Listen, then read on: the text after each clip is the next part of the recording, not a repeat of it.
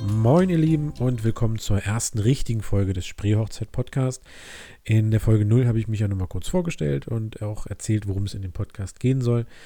Ähm, ja, und nun steigen wir einfach schon mal direkt ein. Zum Beginn der ganzen Podcast-Serie habe ich einen kurzen, aber trotzdem wirklich wichtigen Tipp. Und zwar plant die Zeit für eure Hochzeit richtig ein. Damit meine ich jetzt gar nicht, dass ihr einen minutiösen Plan erstellen sollt, wo alles ganz, ganz detailliert aufgeschlüsselt ist. Darum geht es gar nicht. Es geht vielmehr darum, dass ihr diese einzelnen, ich nenne es jetzt mal Tagesordnungspunkte, nicht zu eng plant. Ja, als Beispiel 13 Uhr Trauung, 13.30 Uhr Sektempfang, 14 Uhr Baumstammsägen, zum Baumstammsägen und zu den Traditionen kommen wir in einer anderen Folge mal, 14, 15 Gruppenbilder, 14.30 Kaffee und Kuchen und so weiter. Also sehr, sehr knapp, sehr, sehr eng getaktet, wenig Toleranz und Puffer falls da mal irgendwie ein Punkt länger dauert oder irgendwas Unvorhergesehenes passiert, dann kommt ihr ganz, ganz schnell in Bedrängnis. Zum Beispiel dauert eine Trauung selten exakt 30 Minuten. Auch das Beglückwünschen oder der Sektempfang ähm, ziehen sich meistens je nach Gästeanzahl deutlich hin.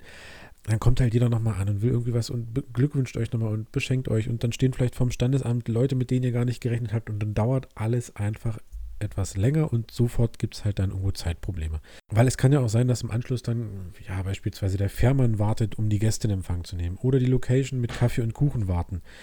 Oder auch mal auf dem Weg von Standesamt zur Location kann es ja mal passieren, dass alle Ampeln rot sind oder es kommt zu irgendwelchen Verzögerungen und ganz, ganz schnell kommt ihr dementsprechend Zeitverzug. Also plant für den Ablauf eurer Hochzeit für bestimmte Punkte, beispielsweise Standesamt, beispielsweise Sektempfang oder eben diese Traditionen, die da so im Anschluss kommen, plant da ruhig so ein bisschen mehr Zeit ein, ne? dass ihr einfach, ähm, wenn ihr wirklich in dieser Zeit fertig werdet und früher am nächsten Punkt seid, ist das ja völlig okay. Ne? Dann habt ihr einfach so ein bisschen Leerlauf, ein bisschen Zeit, ein bisschen Platz.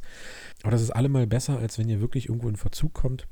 Und wo wir gerade noch vom Thema Zeitplanung reden. Ähm, für das Paar-Shooting zum Beispiel plane ich immer so zwischen 45 und maximal 90 Minuten ein. Zu dem Thema reden wir einfach in einer anderen Folge nochmal drüber.